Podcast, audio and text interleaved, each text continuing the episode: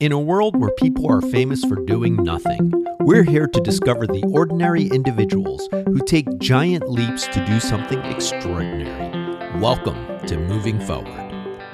Welcome back to this week's edition of Moving Forward. I am your host, Kristen Nepper, and today I have a very special guest, Matt Grubal. Matt is a father, a husband, an engineer, and most important for tonight, a recovering addict. Matt has spoken to me incredibly beautifully and candidly about his own experiences, and I know that what he has to share this evening is going to make a real impact on our listeners. So, Matt, first and foremost, thank you so much for being here. Thanks for having me. So, let's go ahead and get started. Um, I described you as a recovering addict. Can you expand upon that and tell me what that means to you and a little bit about what your struggle has been? Sure. Um, we say rec- recovering addicts because we we've accepted the fact that we live with a disease that's um, not curable, but it's treatable. So that's why we don't say we're recovered. We are recovering. And what what that's meant with me is I started using when I was probably 13 or 14 years old and very quickly fell in love. Mm. Um, began to feel complete because of the drug or the, the, the substance that I was taking because that had been lacking in my life. And over the course of my teen years and young adult, you know, it progressed into a situation where I was out of control. My life had become unmanageable, and I was willing to make a change in my life. I want to talk to you a little bit about that because none of this happens in a bubble. It's not that I think there are a lot of misperceptions about addiction that people are evil or they make bad choices on purpose to isolate themselves or to hurt other people. And none of this happens in a bubble. So you mentioned you know that you were looking to be complete. That was lacking from your childhood. So tell us a little bit about that and maybe your childhood experiences. What was the hardest thing that happened to you? Take us back to what that picture was. Sure.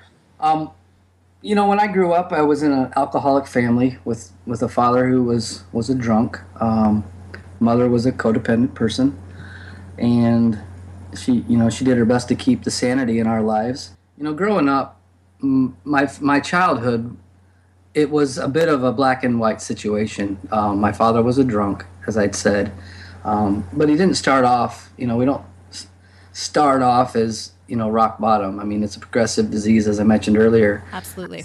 And um, you know, I was really young. Um, he came. He was in the army when my sister was born, and when he came home, you know, I think he was experimenting with things. What I what I first start to remember is by the time I was five years old or so, um, my dad wasn't around a whole lot, and you know, as a child, I think you know you, you need parents that are home. You need to feel like you're part of something bigger than yourself. And what started to happen is, of course, you know, my mother would complain at him or they would fight.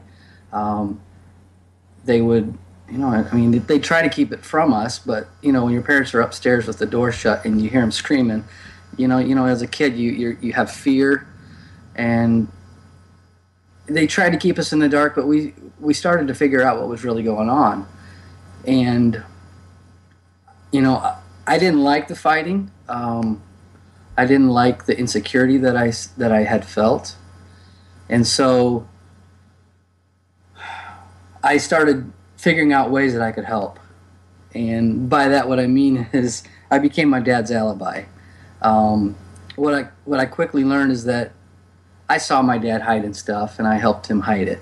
Um, my dad would take me to work with him occasionally on a Saturday and we'd stop at the liquor store and he'd, he'd remind me not to tell mom. So I got some real clear messages from my dad that, you know, it's okay to do whatever you want as long as nobody finds out.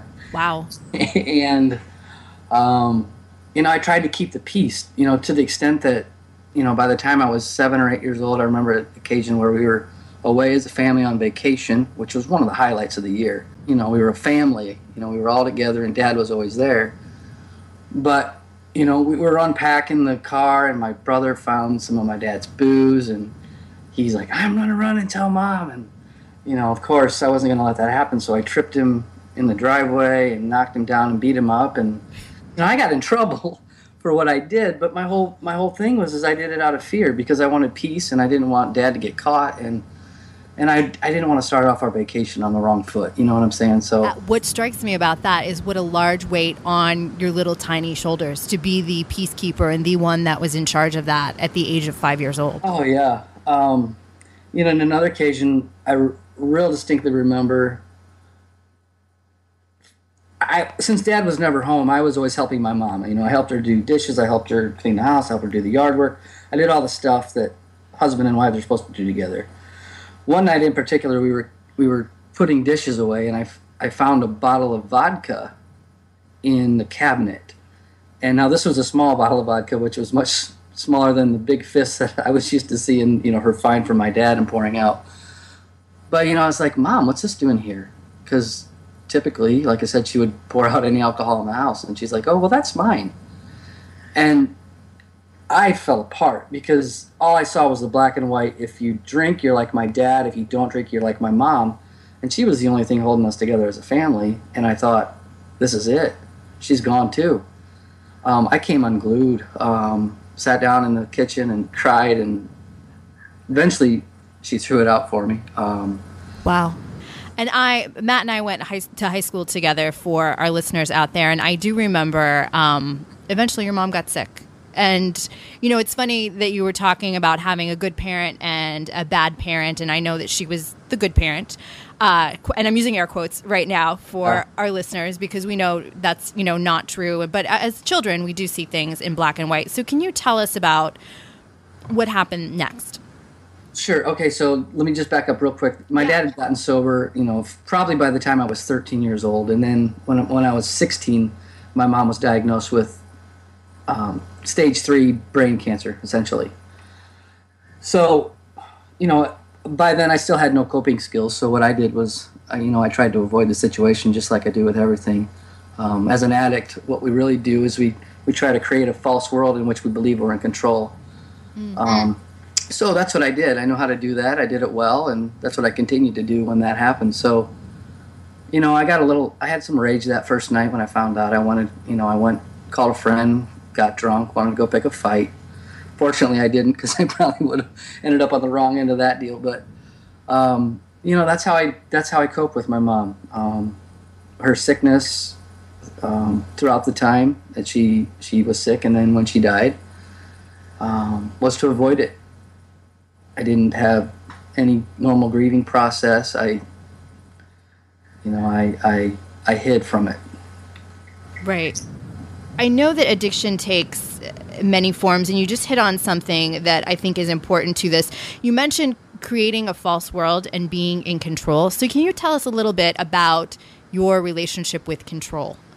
That's one I still struggle with, to be honest with you. Um, when when you're powerless as a child, I believe, and you know, at least I'm speaking for myself. When when I was powerless as a child, um, I developed that uh, almost alter ego, I would say, in which I felt in control. I mean, to say it was just a coping mechanism is probably an understatement. I mean, it, it, was how I lived. I had a false reality.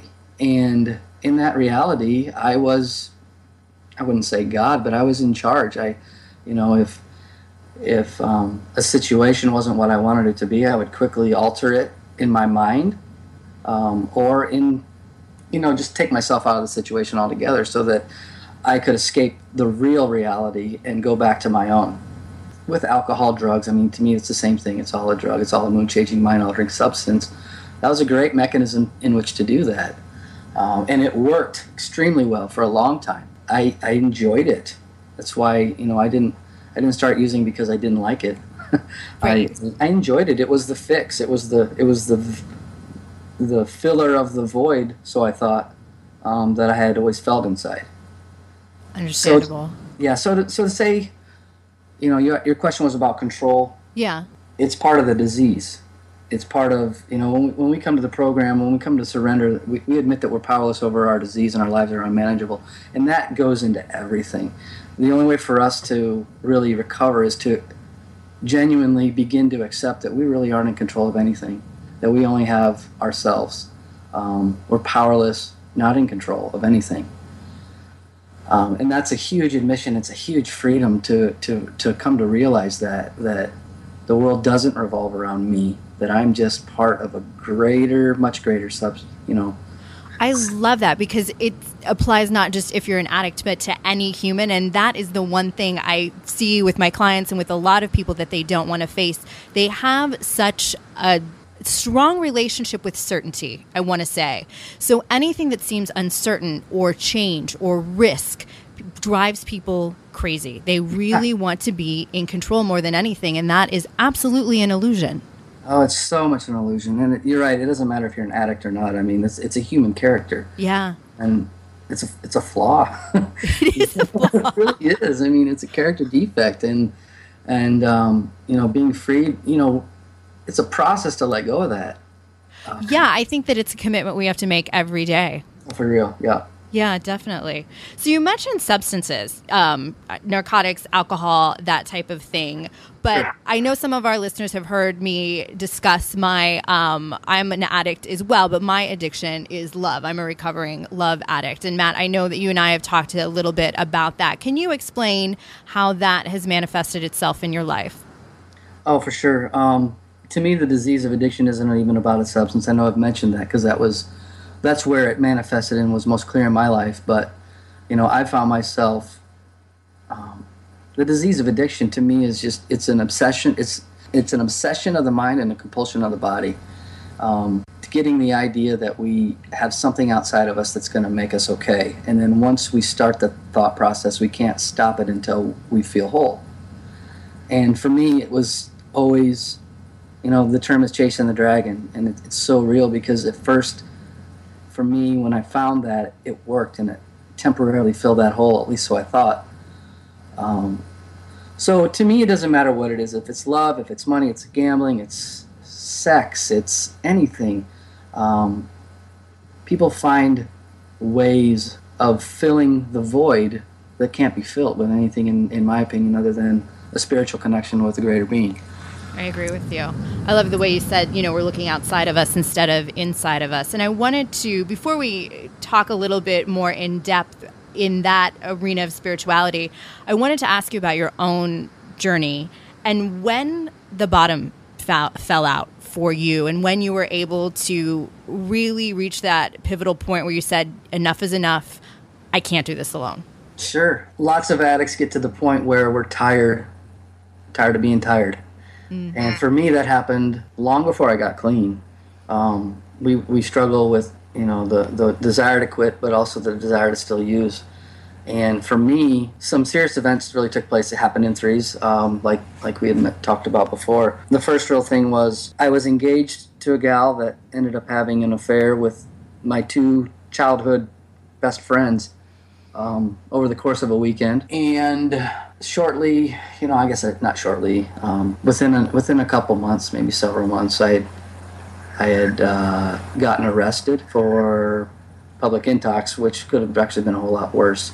And then just a few months later after that, I ended up getting fired. So in the course of about a year, I had gone through some pretty significant things that. Those, none of those are minor.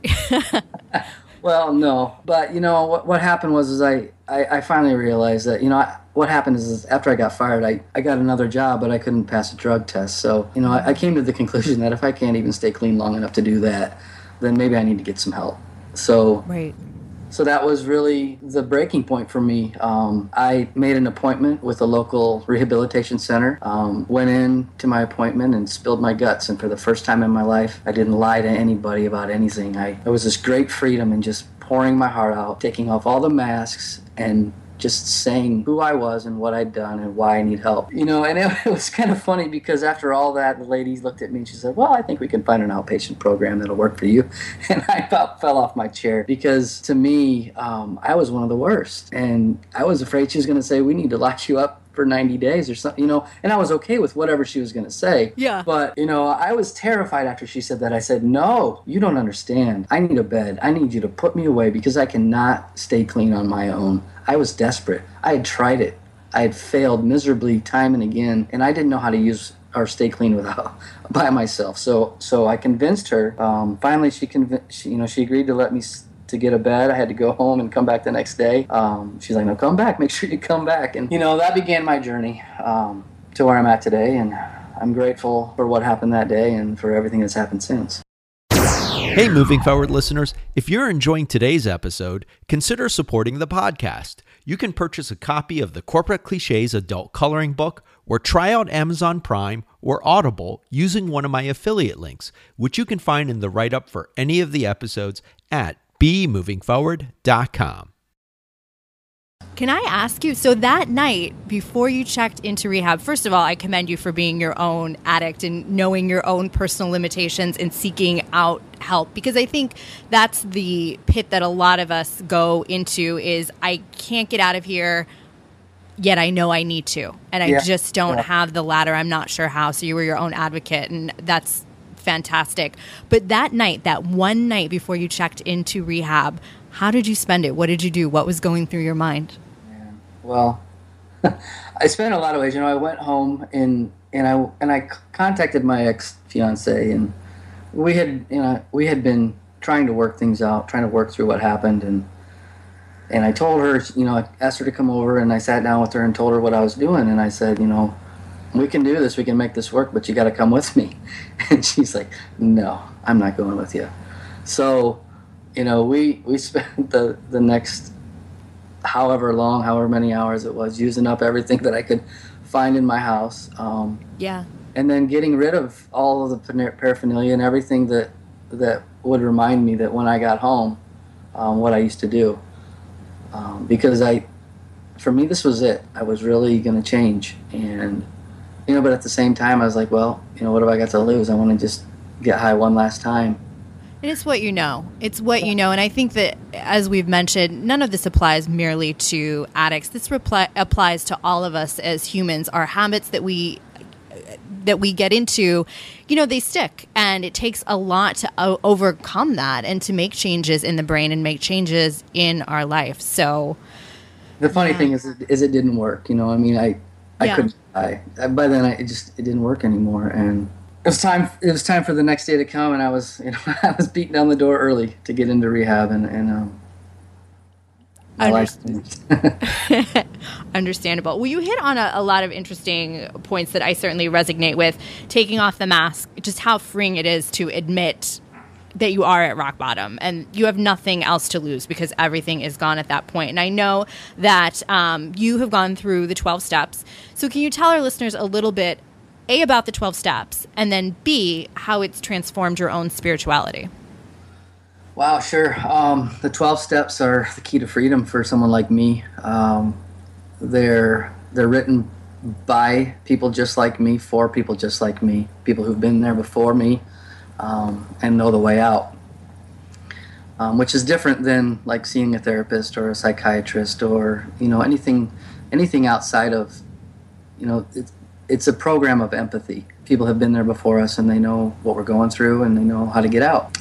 So step one is talking talks about um, just admitting that we're powerless over our, our disease and that our lives have become unmanageable because of it. And if you you know if you think about that, you could just replace the word disease with whatever struggle any person has, and 12 steps apply to anybody. Yeah. First step is really something that we just first really start to realize the, the reality of how powerless we truly were. But what's amazing about the first step is that you know there's a dichotomy because we surrender to win, and by admitting powerlessness, we become empowered to do something different. I love how you said that surrender to win because that's just nonsensical to most of us, especially anybody in the power professions, lawyer, doctor, Wall Street, that type of thing. It's a sign of weakness. Absolutely, because you're depending on an outside source to Yeah. empower you rather in, than internally. and what a what a gift it is to, to finally realize that you don't have to do it anymore. You don't have to fake it. You don't have to do it on your own. That you know, it's just a gift. Yeah. So the second step is it says we came to believe in a power greater than ourselves that could restore us to our sanity. And you know, we say we came, we came to, we came to believe. It's talking about a process, um, and that applies in so many ways because like we have these, you know, you, you just have some faith. You just step out on a limb and try something different because if you're an addict like me, you only knew how to live one way.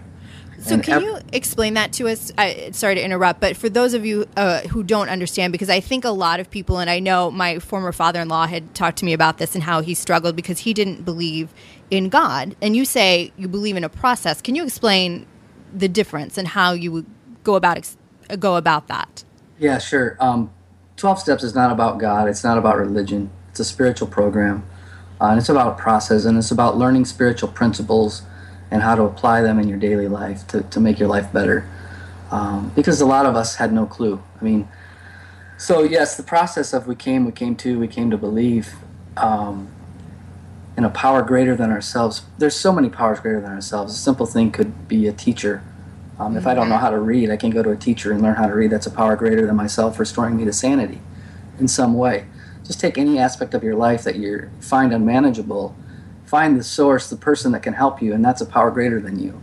So it doesn't have to be anything bigger than that. It's just a way to do something and think differently. I love that. I love the example you had given earlier about, you know, if you are a speedster and you cannot drive 60 miles per hour in your car, a policeman can be your process. Even though you might not be happy about it in the moment, he or she will be the one that says, nope, this is what you need to do, and you will be fined because you didn't do it this way. Right. So good point. Yes, yeah, I love that. And what are the other steps, just to summarize and recap? Well, basically, what it is, it's a process of you know, the third step for me is a, is a huge step, and I'd like to share that one. Yeah. Is we made a decision to turn our will and our lives over to the care of God as we understood Him, and that means so many things. But the, the most important thing about it for me was I was raised, you know, in a dysfunctional family, obviously, but my mother was a Christian, um, and so was my dad, somewhat. Um, at least he tried to be. Um, at least live lived like he was. But I was raised with this God that I never understood, um, a God that was given to me by people who tried, you know, my, I think they truly had my best interest in mind, but I didn't understand how to process the God they were trying to give me. Um, I felt a lot of shame. I felt the judgment. I felt the fear. I felt the, you know, the desire to hide from God. Um, to me, God, God. yeah. To, to me, God wasn't a loving, caring thing.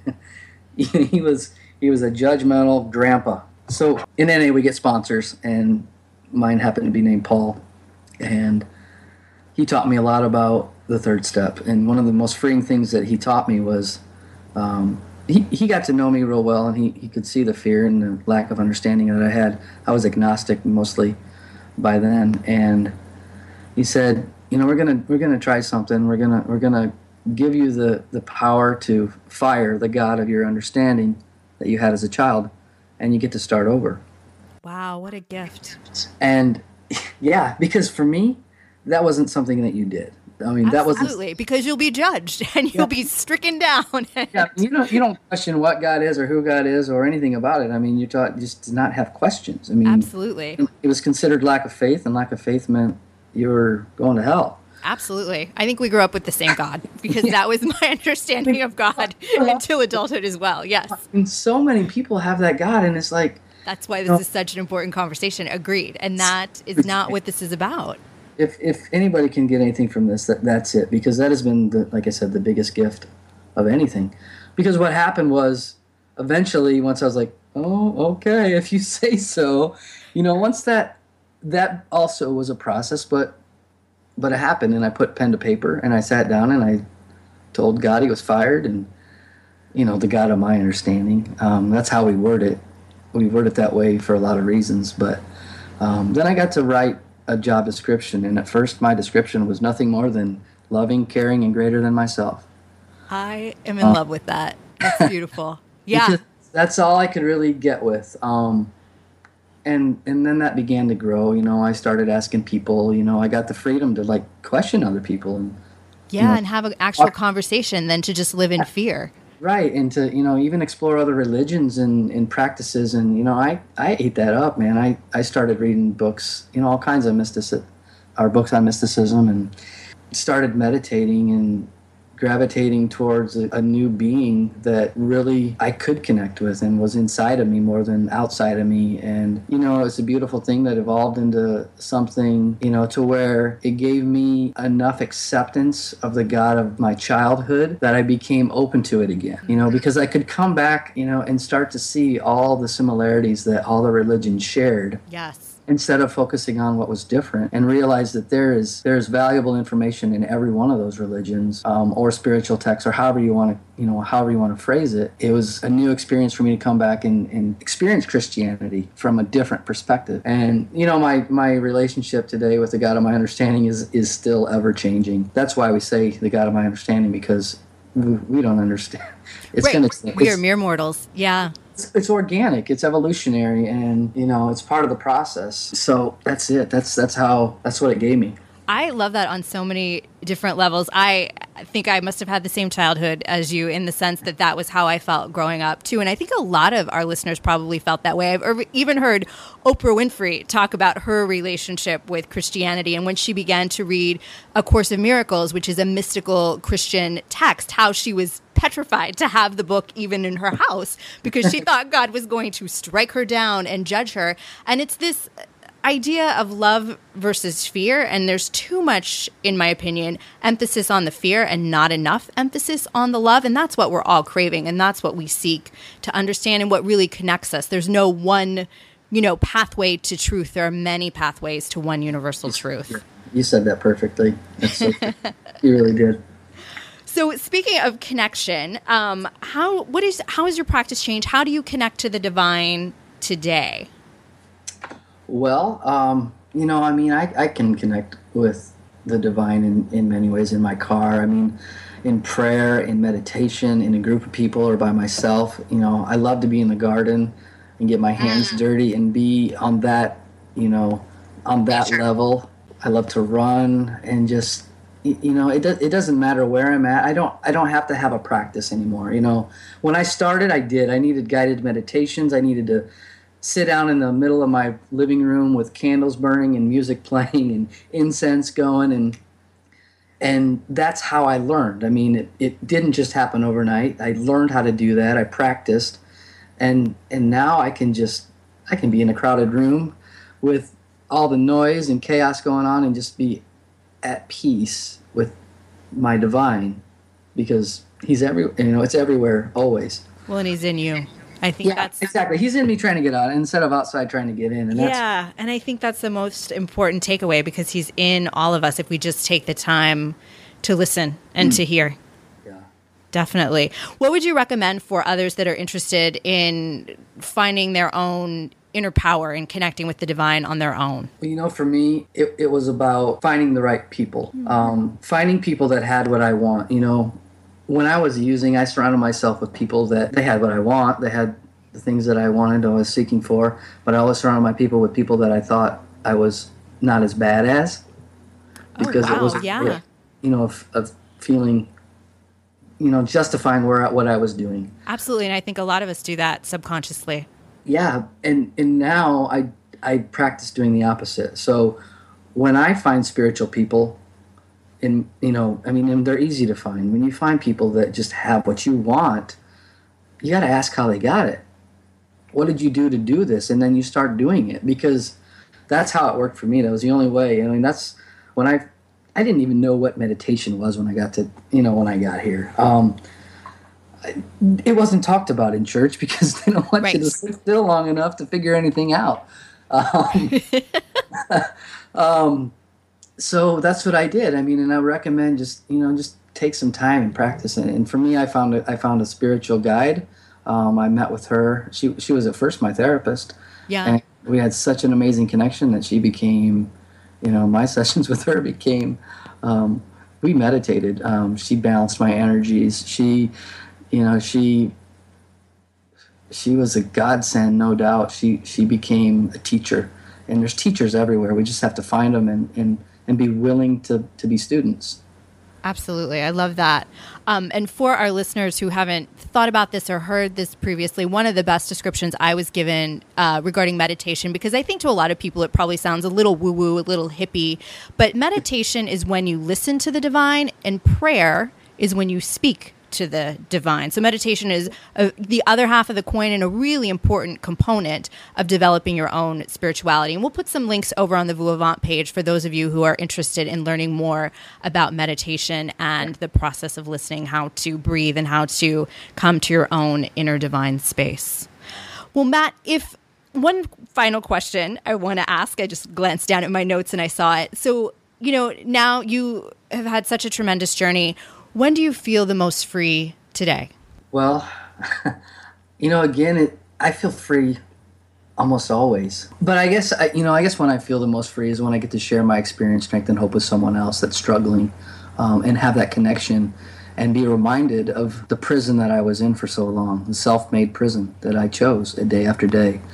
And being free from that is, you know, once, once you experience that, it's, it's hard to not feel free. There are, there are things in my life that give me tons of joy. When I walk in the house at night after any day at work and my kids run through the house to greet me and you know they're just they light up my life. And those are the things that just speak to me is is these are the freedom. These this is the gift of my recovery. This is the gift of the life that has happened because of that choice way back when 15 years ago. Oh happy anniversary. Yes. I, you just reached the 15 year mark. I remember yeah. that. That's crazy wow that's wonderful if, if our listeners want to connect with you and learn more about you are you on social media is there a way they can do so I do have a Facebook page, yes. And can you spell your last name for us? Sure, it's G R U B A U G H. Excellent. All right. Thank you so much for being here tonight. I know your story is going to help a lot of our listeners. Well, I hope it reaches one person at least. yes, one yeah, person is so. really all it takes. Thank you. And thank you to our listeners. Did you like this podcast? If so, reach, uh, rate us on iTunes and Stitcher. And until next time, keep moving forward. Satnam. Now it's time for you to move forward and discover the extraordinary in you. Moving Forward is produced by John Lim and BeMovingForward.com. All rights reserved.